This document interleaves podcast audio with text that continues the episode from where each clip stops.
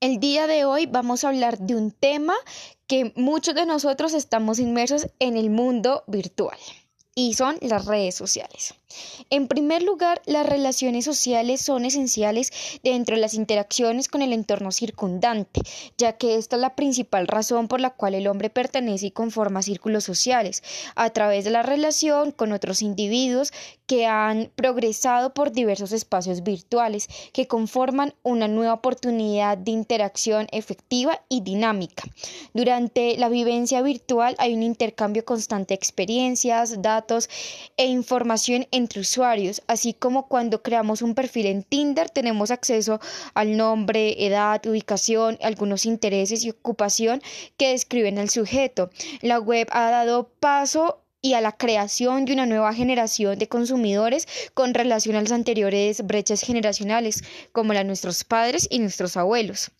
Dentro de la web existen infinitas posibilidades de selección de información de nuestro interés que permiten y facilitan proyectar espacios estimulantes para el cibernauta. Sin embargo, dentro de la evolución de la web está implicado un proceso de adaptación de los contenidos, desde la estructura, presentación, y visualización, es decir, que la web se acomoda a las expectativas de los usuarios en línea que están en constante cambio.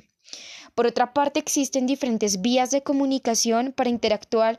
con el mundo virtual, correo electrónico, blogs, wikis y redes sociales. Actualmente, un gran número de nuevos usuarios jóvenes descubren estas vías virtuales como fuente fundamental para el acceso al mundo, donde incorporan reglas, tendencias, lenguajes y símbolos específicos,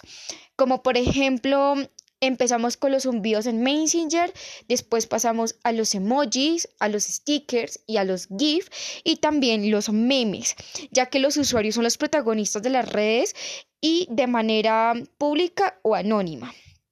El crecimiento de las redes sociales se da la teoría de los seis grados, que fue propuesta en 1929, que prueba que cualquier sujeto puede estar conectado a otro sujeto a través de una cadena de conocidos que no tiene más de cinco intermediarios y que tan solo un pequeño número de enlaces conforman una población.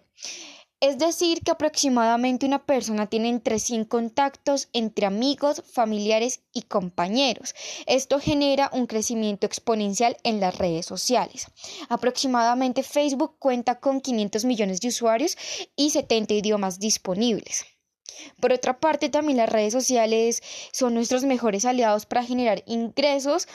dentro de esta situación de la pandemia, ya que muchos de nosotros se han quedado sin trabajo y podemos generar una empresa o un pequeño emprendimiento, una tienda virtual a través eh, con los recursos, herramientas de las redes sociales y multitareas que nos ayudan a potencializar eh, las organizaciones a través del aumento de canales de comunicación e información que está emitida a diversos públicos por medio de la retroalimentación, espacios de promoción, mercadeo y seguidores, que está enfocado a suplir necesidades y expectativas, manteniendo un espacio en la web que incentive las afinidades con un producto o un servicio. Plataformas como Marketplace facilitan la segmentación del mercado con perfiles de usuarios que se integren a los criterios, gustos, ubicación, valores que está dirigida a la marca.